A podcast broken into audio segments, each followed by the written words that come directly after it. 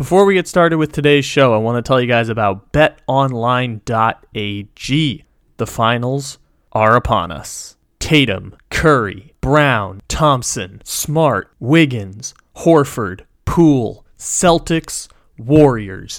You can bet on all of the NBA Finals action with betonline.ag, and you can get a 50% welcome bonus when you sign up using the link in the description to this episode. Bet online, where the game starts. Yeah, the six ain't friendly, but that's where I lay up. The shit a motherfucking layup. I been Steph Curry with the shot, been cooking with the sauce, Chef Curry with the pot, boy. 360 with the wrist, boy. Hey. All right, everybody. However, and whenever it is you may be listening, thank you for stopping into another fantabulous episode of Wired Up. This is Wired Up episode 120. Welcome in, everybody. It is an NBA Finals post game show once again here on the Take It Easy podcast. This one is going to be the night of Steph Curry, I guess, because uh, Steph Curry balled out in game four of the finals. Call it a reverse jinx, call it whatever. I said that the Celtics would win game four. The Celtics are a better team than the Golden State Warriors. I still stand behind this statement. Both these teams are incredibly evenly matched, and it's a series that I feel like could go six, seven games. It, well, now it's going to go six or seven games, but it could be Celtics in six, Celtics in seven, Warriors in six, Warriors in seven. The quality of basketball is so high, even if the games have been kind of repetitive in nature for until the end of Game Four, of course. Games one and three were repetitive in nature. Game four was looking like it was going to be repetitive in nature, with Steph Curry carrying and Klay Thompson just being average and somehow Andrew Wiggins being the third best player on the Warriors, but now he's the second best player on the Warriors because apparently Draymond Green is unplayable at the end of basketball games. Oh my God, so much to break down here after game four. I'm excited. I hope you guys are excited. Let's start off the show by doing the waxing poetic thing about Steph Curry. And I know that Steph Curry's all of a sudden become a point of contention across NBA circles now, which I find kind of weird considering how long Steph Curry's been around and the fact that, like, last year I think he finished third in the MVP and the Warriors missed the playoffs, but then the Warriors got back a former All Star in Klay Thompson, full season of Wiggins add Jordan Poole. I mean, Jordan Poole was there last year, but like add Jordan Poole into the mix, and boom, all of a sudden, it take advantage of a weak Western Conference, and boom, all of a sudden, you're in the finals, and Steph Curry's the best player. And some people felt like Steph Curry needed to win a Finals MVP to prove his legacy, just as like a lot of people last year were like Kevin Durant needs to win a finals with Brooklyn and he'll receive infinite validation for the rest of time. And I look at that and I'm like, I already have infinite validation for Kevin Durant. Kevin Durant was the best basketball player in the world for 5 years and Kevin Durant then got hurt, and that was the end of Kevin Durant. Okay, boom, whatever. Uh, Steph Curry was the best player for like one year in the mix when Durant was hurt, blah, blah, blah, whatever. Steph and KD, two best players of a generation, two of the three best players in the NBA for a long time. Steph Curry's still one of the five to 10 best players in the NBA, and oh, Steph Curry had an amazing, amazing basketball game. And I didn't realize like just how often major finals performances happen. I was I, I, was in a restaurant and I was watching the the NBA Today show with the Malika Andrews version of The Jump, but I'm used to The Jump because that's what I used to watch when I was in high school. And they just happened to flash an all-time Game Four team, and they were showing the list of like best Game Fours in NBA history, and it was like 34 and 15 from Kawhi Leonard. It was 33 and 16 from Kareem Abdul-Jabbar in like 1974. It was I think Kobe Bryant was in there for one of them, or Michael Jordan, I think, was in there, and uh, Jerry West. But it, it was just like there weren't a lot of notable ones. Maybe it's just a game four specific thing. But like if that's the standard we're talking about, trying to fit in a 43 and 10 basketball game where Steph Curry goes 7 for 14 from the three point line, 8 of 9 from the free throw line, which, by the way, a game the Warriors only shot 15 free throws in the entire basketball game. Steph Curry, 8 of 9 at the free throw line, 50% from three on another game where his team just let him down. And Draymond Green played like shit again. Not as bad as game three shit, but still like oh my God, this is where everything falls apart. And yet, team defense still held the Celtics to shooting under 40% from the field and exactly 40% from three. But like, I know we started out talking about Kevin Durant and macro level stuff around Steph Curry. Fit and, and this might be an over exaggeration, like fitting in a 43 and 10 game from a point guard in a finals game where it's not quite win or go home, odds are still really close to being a win or go home game it's one of those legendary finals performances. And I guess people talk about Steph doesn't have it in the finals, and that's like a macro level boring conversation I don't want to engage with. The macro level conversation I want to have is just about the greatness of Steph Curry, because the thing I yell all the time is appreciate greatness, appreciate greatness. And unless it's the universal greatness of Tom Brady, no, we can't appreciate greatness unless it's been beaten out of us over two decades and you're the greatest of all greats. Steph Curry is has that in terms of shooting prowess and people still don't think of him as one of the 10 best players in the history of the NBA despite the fact that he's been the guy on a championship team and on a super team with like Kevin Durant was the best player, but like when Kevin Durant's the best player in the sport and Steph Curry's the third best player in the sport, it's not a noticeable difference between the two of them. How great those two teams and how great those two players are. Steph Curry for 7 years has been the best player in the NBA. And I know we've done podcasts before about the Steph Curry generation that was about to come, and it did not happen. Just absolutely wrong. About, all of us absolutely wrong about what the Steph Curry generation was going to be. We thought it was going to be an entire generation of guys who were six foot three, shooting the ball from half court. We got Trae Young.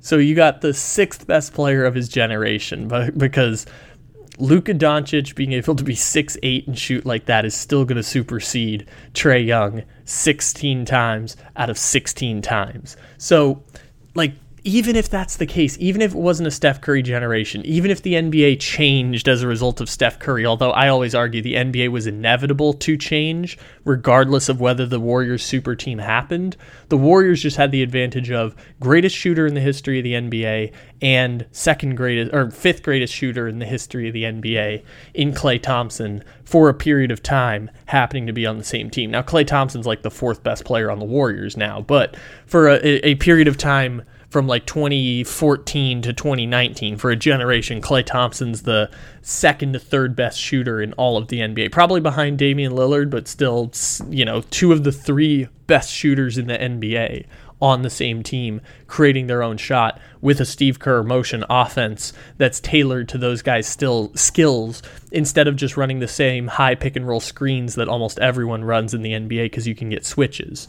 But all of that from the macro level conversation of Steph Curry gets discredited because of how people were told they were supposed to hate the Golden State Warriors teams. And of course, the Warriors. I, I you saw Kevin Durant beefing with like Stephen A. Smith and Shannon Sharpe and or, or was it Shannon Sharp? Yeah, whatever it was. But Kevin Durant beefing with them, Draymond Green beefing with them. Like those Warriors teams have a goddamn right to be pissed at those people because those people trafficked in hatred of that Warriors team for three years, and it was so unfair on Kevin Durant and Draymond Green and Steph Curry and all those dudes because it diminished the greatness of what that team was. And the fact that they're here last year I talked about with um, LeBron versus Steph. It was like we're not guaranteed any matchups like this again of what the NBA used to be like with these players still in their prime. The fact that we have the Warriors in the finals this year, and it's basically just the 2015 team all over again. If you slide in um, Andrew Wiggins for Andre Iguodala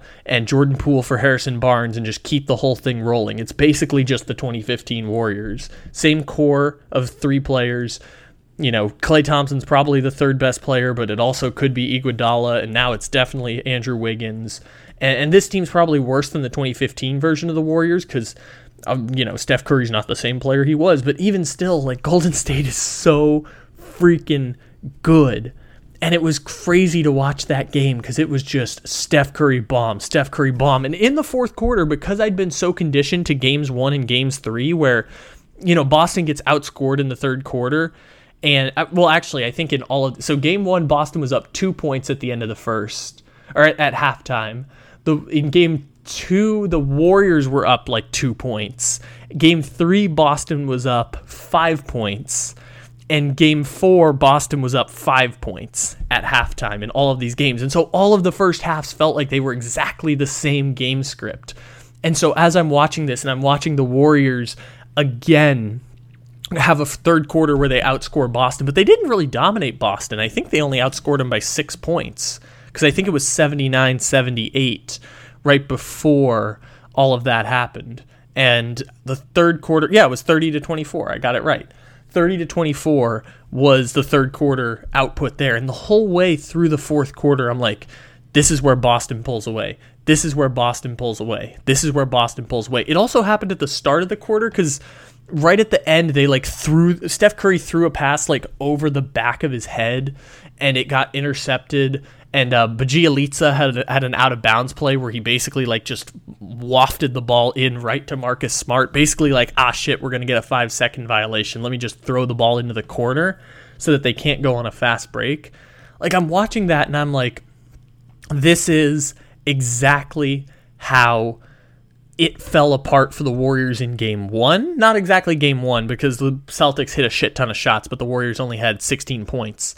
And this is exactly how it fell apart in game three, where I sat here afterwards. It was like the fourth quarter Celtics defense was me changing my opinion. I, I mean, there had been little things building up, like dominating the Bucks at the end of game seven, uh, game two, game one where they hit all those shots and they dared him to hit them and they did. 16 point fourth quarter, 11 point fourth quarter, uh, or I think it was an 11 point first, whatever it was. There was an 11 point quarter, there was a 16 point quarter that they had defensively. I'm like, oh, Boston's a better team than Golden State. They're deeper. Their their second, third, and fourth end talent is as good as Golden State's. They're deeper on the bench. Jayson Tatum can create his own shot, matches what Steph Curry's been doing. Okay, Boston's a better team. And that does, I said the whole way, but it doesn't guarantee that they're going to win the series. It just means if Boston loses, it's setting them up for abject disappointment. They should win this series, even still with the game four result. But what's interesting about Golden State is I'm expecting Boston to pull away. I'm expecting Boston to pull away. And then the Warriors go 10 0 run. When it was 94 90, Golden State hits 10 0 run. There was a Steph Curry three in there, and I can't remember who else had a bucket in there. I, maybe it was Poole I'm, I'm, I'm trying to remember what it was where uh, it was it was 94-90. I know that for sure. And then the Warriors go. The the last bucket was a Curry three. Okay, it was Wiggins layup. It was Klay Thompson three pointer. Steph Curry floater. And then I think there was a bunch of like pause in there, and then Steph Curry hits that three pointer with a hand dead ass in his face to put him up 194. I knew there was a break in there where it was like stuck at 97 94 for a while. And then Steph hits that shot, and I'm like, oh, oh, that was not what I was expecting to happen. That was not what I was conditioned to have happen in that game because I'd seen Boston pull away so many times before. I'd saw it against Milwaukee. I saw it against Brooklyn. I saw it against Miami, except for that final five minute or final three and a half minutes of game seven where they gave it all back. I'd seen Boston pull away with strong team defense at the end of all of these games. And this time it was Golden State who had the counters on defense. Zero point, what was it? Zero points for Boston for, what was it? Four, three and a half minutes from 518 until 132. That's four minutes or three minutes, 45 seconds. Three minutes and 45 seconds, no baskets for the Boston Celtics no basket for Boston. And that was just mesmerizing to see that change. And testament to the greatness of the Warriors. Sure, it's a small sample size. It's not a, an indictment or pro of any of these teams. Sample sizes don't actually matter. Boston's probably the better team than Golden State, even though Golden State was a slight favorite. Testament to the greatness of Steph Curry might be an overreaction it's a memory. And sometimes sports are dumb like that. When we create stakes and storylines around events and the stakes are already there, stakes can sometimes drive storylines and storylines can drive stakes. Those two things work together to drive interest in basketball. Because remember the thing we say all the time like stakes and storylines are the two things that drive interest in sports. If you dumb all the nuance and strip all of the detail, stakes on games and events, storylines of events, players, teams, whatever whatever storylines you want to generate. That's how people get interested in basketball and want to follow this and want to watch and whatever else it wants to be. Sometimes the stakes can breed storylines and the storylines can create stakes. This is a situation where stakes manifest into storylines over years, and sometimes it's just dumb analysis. Like the whole Steph Curry analysis has gotten increasingly dumb as NBA Twitter spent too much time following the Warriors over the past year now, just as the analysis got kind of dumb over the Phoenix Suns too. And the Lakers always, and Brooklyn always. And the more time you spend following a team, the, the less there's actually able to say about the team itself, because sports aren't as complex as, as we make them out to be. So, as Steph Curry conversations have gotten increasingly dumb, you get a memory, even if you're not following it like I have, I just know the periphery of the detailed conversations and hear other people complaining about it. You get a moment that you remember. When you push back on certain series, there's a lot of forgettable moments because we just can't remember everything that's important. If the Warriors win, even if the Warriors lose, you still get a memorable moment that you can pull away from Steph Curry having a 43 and 10 finals game, which like guards to have 40 and 10 finals games is like only Magic Johnson and Jerry West. And it's just something that you pull away and remember from this finals. And the example I use all the time is baseball. My favorite memory of the 2014 or 2018 season was that 18 inning Red Sox Dodgers game where Max Muncy hit a walk-off homer at like 12:30 at night on the West Coast and it was a 7-hour 20-minute baseball game. That series ended in 5 or 6 games and I don't really remember a whole lot else except Chris Sale coming in to close out the World Series and Manny Machado getting a K uh, uh, like w- striking out to end the World Series and showing a K and it was it was just an amazing moment. But the Dodgers give that moment that you remember, even because the results we're always going to remember the results. We're always going to remember the MVP. That's why we document them. It's why we remember them. And some people can recite them from memory, like how I can recite every single Super Bowl champion going back to like 1980s, including team, all the way to the 60s with the champions. So in that case, like it's really, really interesting how the the Golden State Warriors and Steph Curry delivered you a moment, delivered you a moment that you remember, closing out a game on a 17 to 3 run. To win that game against Boston is a memory that you're going to carry with you. And I think that's really, really cool from the macro level conversation because the whole way I'm like, Chalk says Boston pulls away. Boston pulls away. I picked Boston to win the series. I, I picked Boston to win the game. I picked Golden State to win the series. I thought Boston was going to win game four. The Warriors didn't do enough in the third quarter to pull away because Boston was up five at halftime and the Warriors missed some opportunities because they only shot like four free throws in the first half. So Boston's up. Warriors are tied basically at the end of the third quarter. I've seen Boston win every fourth quarter of the series so far. I'm thinking this is where Boston pulls away. This is where they go up 3 1. They're in the element. And Golden State goes on a 17 3 run to end the basketball game with five minutes to go. And I'm mesmerized, not by Boston only scoring three, and not by Draymond Green being on the bench and the Warriors defense seemingly getting better. Because the whole way I kept thinking of that video with the guys like, man, I'm getting cooked.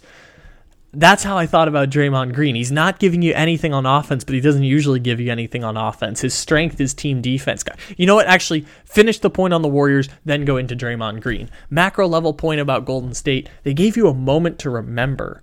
And win the series, you remember game four just like you remember game six for Kawhi Leonard and Kyle Lowry hitting 12, or I think it was game five for Kawhi Leonard, I remember. Point still stands. I know in my mind, I'm like, was it game four? Was it game five? Was it game six? Okay, you remember the, the moments that Kawhi gave you in the playoffs, the game six against Milwaukee. You remember the game four of the finals where he had that 34 and 15 performance. You remember game six of the finals where he has the closeout moment and Klay Thompson tears the ACL, whatever it was. Point still stands. It gives you a moment to remember. You remember Giannis blocking DeAndre Ayton right before closing out the NBA finals. You have moments that you look back on and you can point to there. And the Warriors have that moment. That 17 3 run to end game four absolute turning point in the series because it's 3 1, Draymond Green spiraling. This thing is cooked. They are cooked. They are not going to win three in a row, down 3 1 against the Boston Celtics.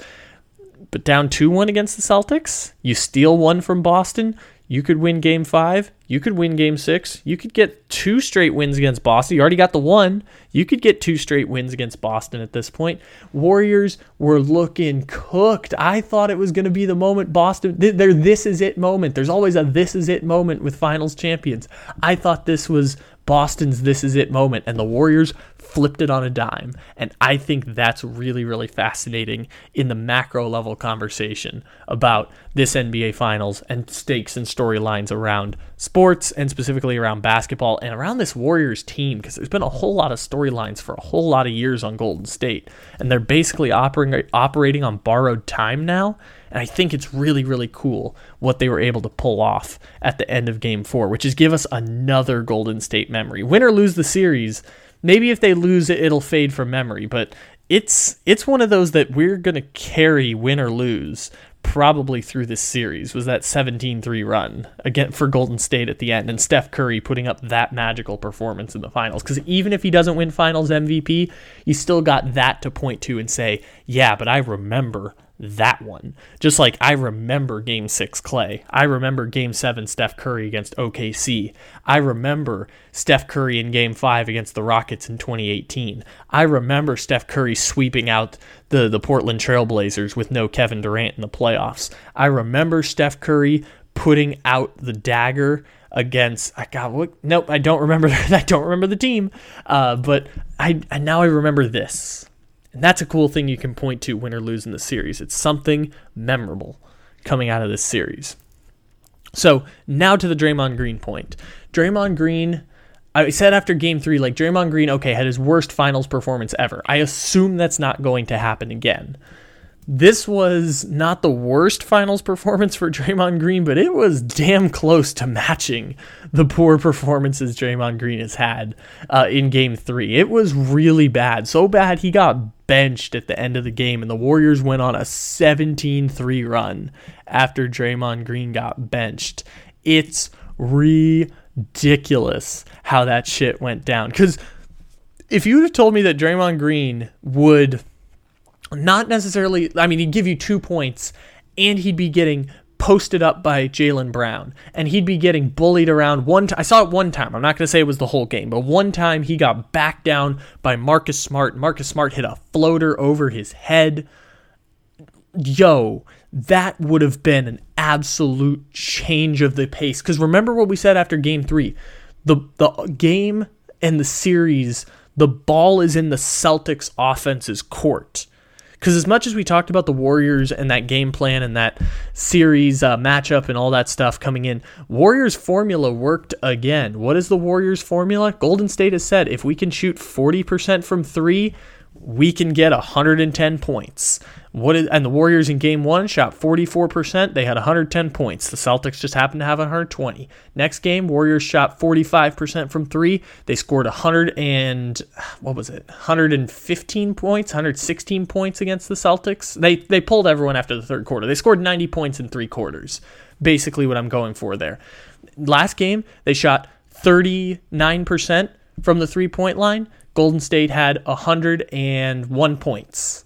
And they also, like Draymond Green, had that awful game and they didn't get to the free throw line very much. But 101 points. Next game tonight, 35% from the three point line, 44% from the field, and you get 107 points. Warriors have this shit down to a science. As long as you can shoot 40% from the field, you can score 110 points. Because again, as 40% from three, if so let's say they have to make two more three pointers to get to 40%. That's 113 points.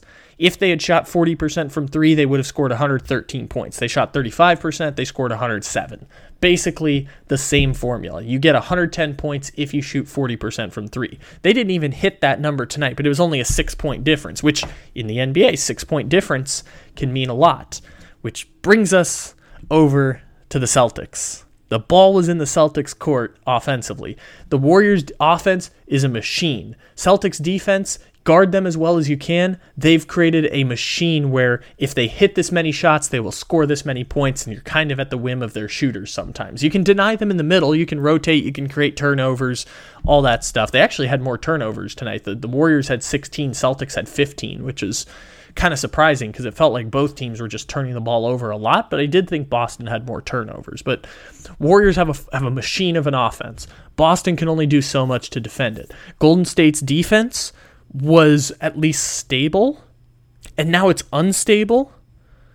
And Draymond Green is, is short circuiting in the middle of the series. And I'm not saying like Draymond Green's not a great basketball player or anything like that. Like, this is not an indictment of Draymond Green, the person. Like, Draymond Green's had two shitty basketball games in a row and he got benched at the end of game four. Like mid game adjustment, Steve Kerr decided, let's put Draymond on the bench.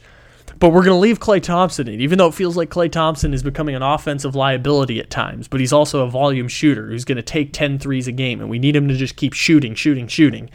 Basically, Duncan Robinson, except he's shooting more contested shots and has better practice. We just just keep throwing up shots, Klay. We're going to put Draymond on the bench at the end of the game, we're going to have Looney, we're going to have Otto Porter, Jordan Poole, Steph, Klay, Wiggins basically be the six man rotation at the end of the game. And I thought that was really, really shocking because it's Draymond Green. And if Draymond Green's going to short circuit and the Warriors defense is going to short circuit because of how much Draymond is affects that defense, I mean, Boston, they've given you the lane there. And maybe the Warriors' defensive strategy switched up and actually made a significant impact. I got to be honest, I'm trying to remember how the end of the game went, and I'm struggling to remember like why Boston missed so many shots. So I'm just going to kind of go back and read through the arsenal here. So it was Jaylen Brown missed two pointer, Jaylen Brown missed three pointer, uh, Jayson Tatum missed three pointer, uh, then the Celtics turnover. Um, Marcus Smart missed three pointer. Jaylen Brown offensive rebound. Marcus Smart missed three pointer. Um, Al Horford missed three pointer. Uh, where was it? Jaylen Brown turnover. The they did get an Al Horford made three pointer. Then uh, Derrick White missed three pointer. So it just feels like the Celtics just shot a bunch of three pointers at the end of the game. And again, I'm learning this right now in box score watching, but like 0 for 7 at the end of the game is just damn, you're shit out of luck. And you're also shit out of luck because the Warriors scored 17 points in five and a half minutes. I mean, you're just shit out of luck. Tough break. You're going to probably lose that basketball game. 0 for 7 at the end of the game from three. Yeah, tough break. it's just a really, really tough break at the end of the basketball game. Ended up still shooting 39% from three their their drive and kick offense has been awesome, affecting Golden State's defense. Jaylen Brown and Marcus Smart posting up Draymond Green was not something I thought coming into the series was going to happen, and Draymond Green getting literally played off the court for Otto Porter at the end of game four was not something I thought would happen, and Golden State would still go on a 17-3 run after the fact. But holy shit, that's that's what happened. Boston went oh over 7 from three. Ball in Boston's offensive court dropped it a little bit tonight. Again, I think the storyline is more greatness of the Warriors than it is like shortcomings of Boston Celtics. But both come in, both come into play when Boston's up 94-90 with five and a half minutes to go, and I'm just assuming that Boston's going to pull away because I've seen Boston do it time and time again, and the Warriors have only scored up to this point uh, 11 points in the fourth quarter. Like ha- over halfway through the fourth quarter, the Warriors only have 11 points, and then it finishes 17 3. Um, I'm, I mean, Boston, you're left shaking in your boots after that one happens. Ooh, ooh, that one is brutal. That one is brutal. Just a brutal finish to that one. And the Draymond Green one is interesting because the Warriors defense pivoted didn't exactly pivot in a perfect way to maximize the Warriors defense pivoted, but it didn't maximize their efficiency. Because, like, I guess Otto Porter works. I mean, it's hard to be more efficient than three points in the final five and a half minutes. It just felt like, I mean, again, it it was weird that Boston didn't score. So I feel like it's like bad process, good results. But I guess it was good process because like it was smart to leave Draymond Green off the floor at the end because he's such an offensive liability. And if his defense is only going to be average instead of above average, then I guess you're better off doing the Otto Porter Kevon Looney thing because at least Otto Porter can chase people around on the perimeter and at least, you know, shake things up when Jaylen Brown gets a hand in his face or shake things up when Al Horford gets a hand in his face instead of Draymond who's going to sit in the paint like in game one and dare them to shoot. But even when they get in the paint, like Jayson Tatum did pretty good at getting to the basket during this basketball game. I guess at the end they kind of just deferred to we're just going to outshoot the Warriors, and maybe you can blame the strategy there. It just felt like they were right there the whole way, and it didn't work out. And Draymond going to the bench is fascinating. I still think even if you change the series, as long as the Warriors' offense is still going to be a machine, and the the Celtics don't have answers for Steph Curry. Because like, how can you find answers for Steph Curry? He's Steph Curry. Maybe Steph Curry has a two for 12 shooting game, but like Steph, maybe that's going to happen. Maybe that's going to change the entire series because Steph Curry's going to shoot two for 12. Maybe the greatness falls apart and everyone gets to bash on Steph Curry instead of him having a game that only Magic Johnson and Jerry West have ever had. Maybe that's what ends up happening, and maybe that the machine falls apart because the anchor of the machine, Steph Curry, fell apart. Because again, Steph Curry shot seven for 14 from three. That's a massive volume shooting game where he shoots 50% from the three point line and the Warriors still shot 34% from three. Here, let's do the math real quick here, actually. So let's say Steph Curry, instead of going seven for, uh, say Steph Curry doesn't go seven for 14, he goes four for 14 from the three point line.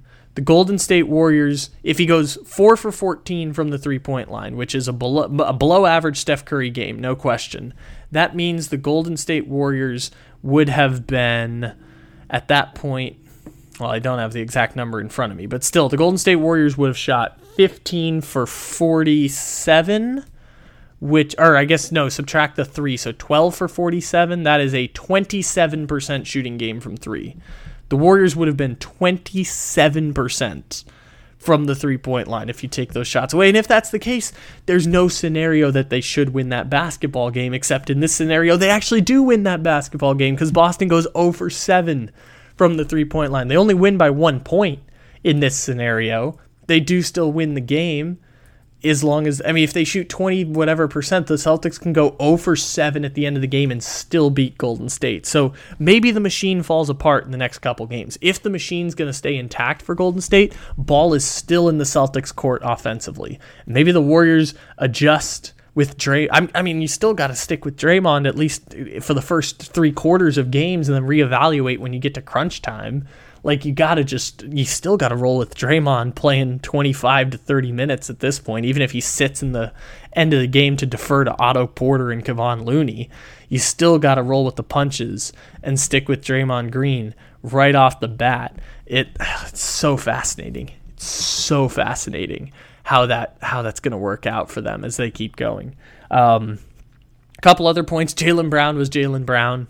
Pretty much just to give you 25 20 and 5 is what I mean, not 25. He's going to give you 20 and 5 every game. That's Jaylen Brown at this point. That's pretty much all he is. Shoot 40% from the field, shoot 33% from the three point line. That's Jaylen Brown's stat line at this point. Jaylen Brown is 20 points, 5 rebounds, 45% from the field, 33% from three. That's Jaylen Brown. That's that's what he exists for at this point. Super helpful for Boston. Not going to be anything different. It looks like. Uh, the, also, the last joke I'd like to make.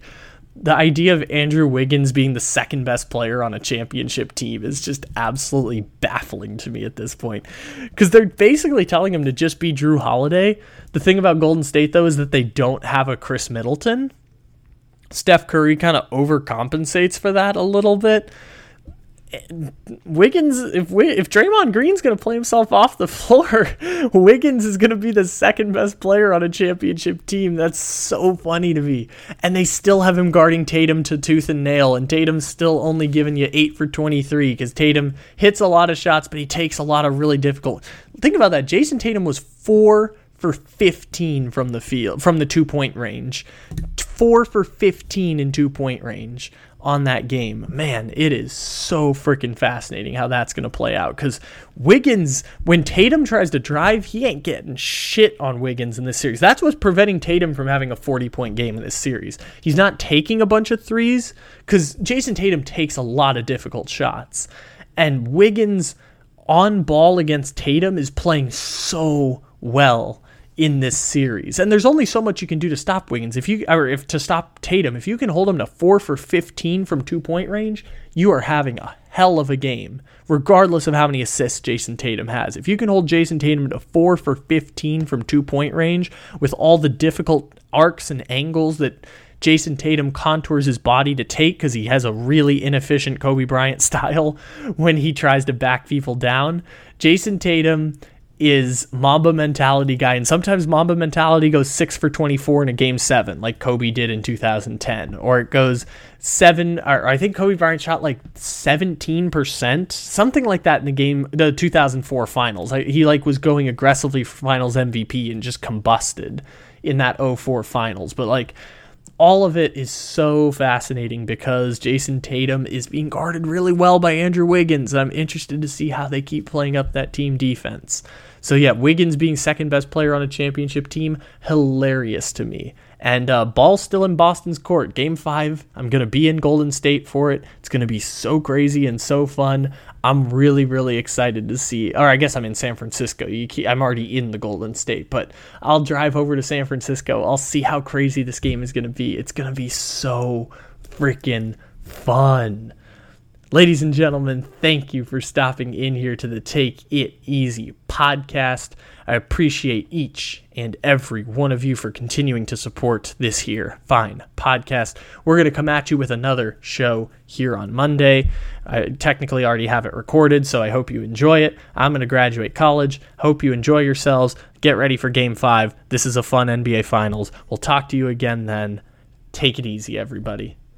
And on the night of Steph Curry, let us have Drake play us out with my favorite. I think when I was a kid, it was like my favorite rap line ever uh, from Drake's song Zero to 100 and the catch up after that. But I just love this line so much. It was 2015. You got to name drop an athlete. Drake, for people who don't know, five years, three out of five years, Drake was my uh, Spotify wrapped number one uh, artist. So Drake is uh, our generation's defining artist, and he's absolutely great at music. And my favorite line for a time was this one name dropping an athlete because I was a weird sports kid who also happened to like Drake music. The shit a motherfucking layup. I been Steph Curry with the shot, been cooking with the sauce, Chef Curry with the pot, boy. 360 with the wrist, boy. Hey. Thank you for listening to Bleav. You can show support to your host by subscribing to the show and giving us a five star rating on your preferred platform. Check us out at Bleav.com and search for B L E A V on YouTube.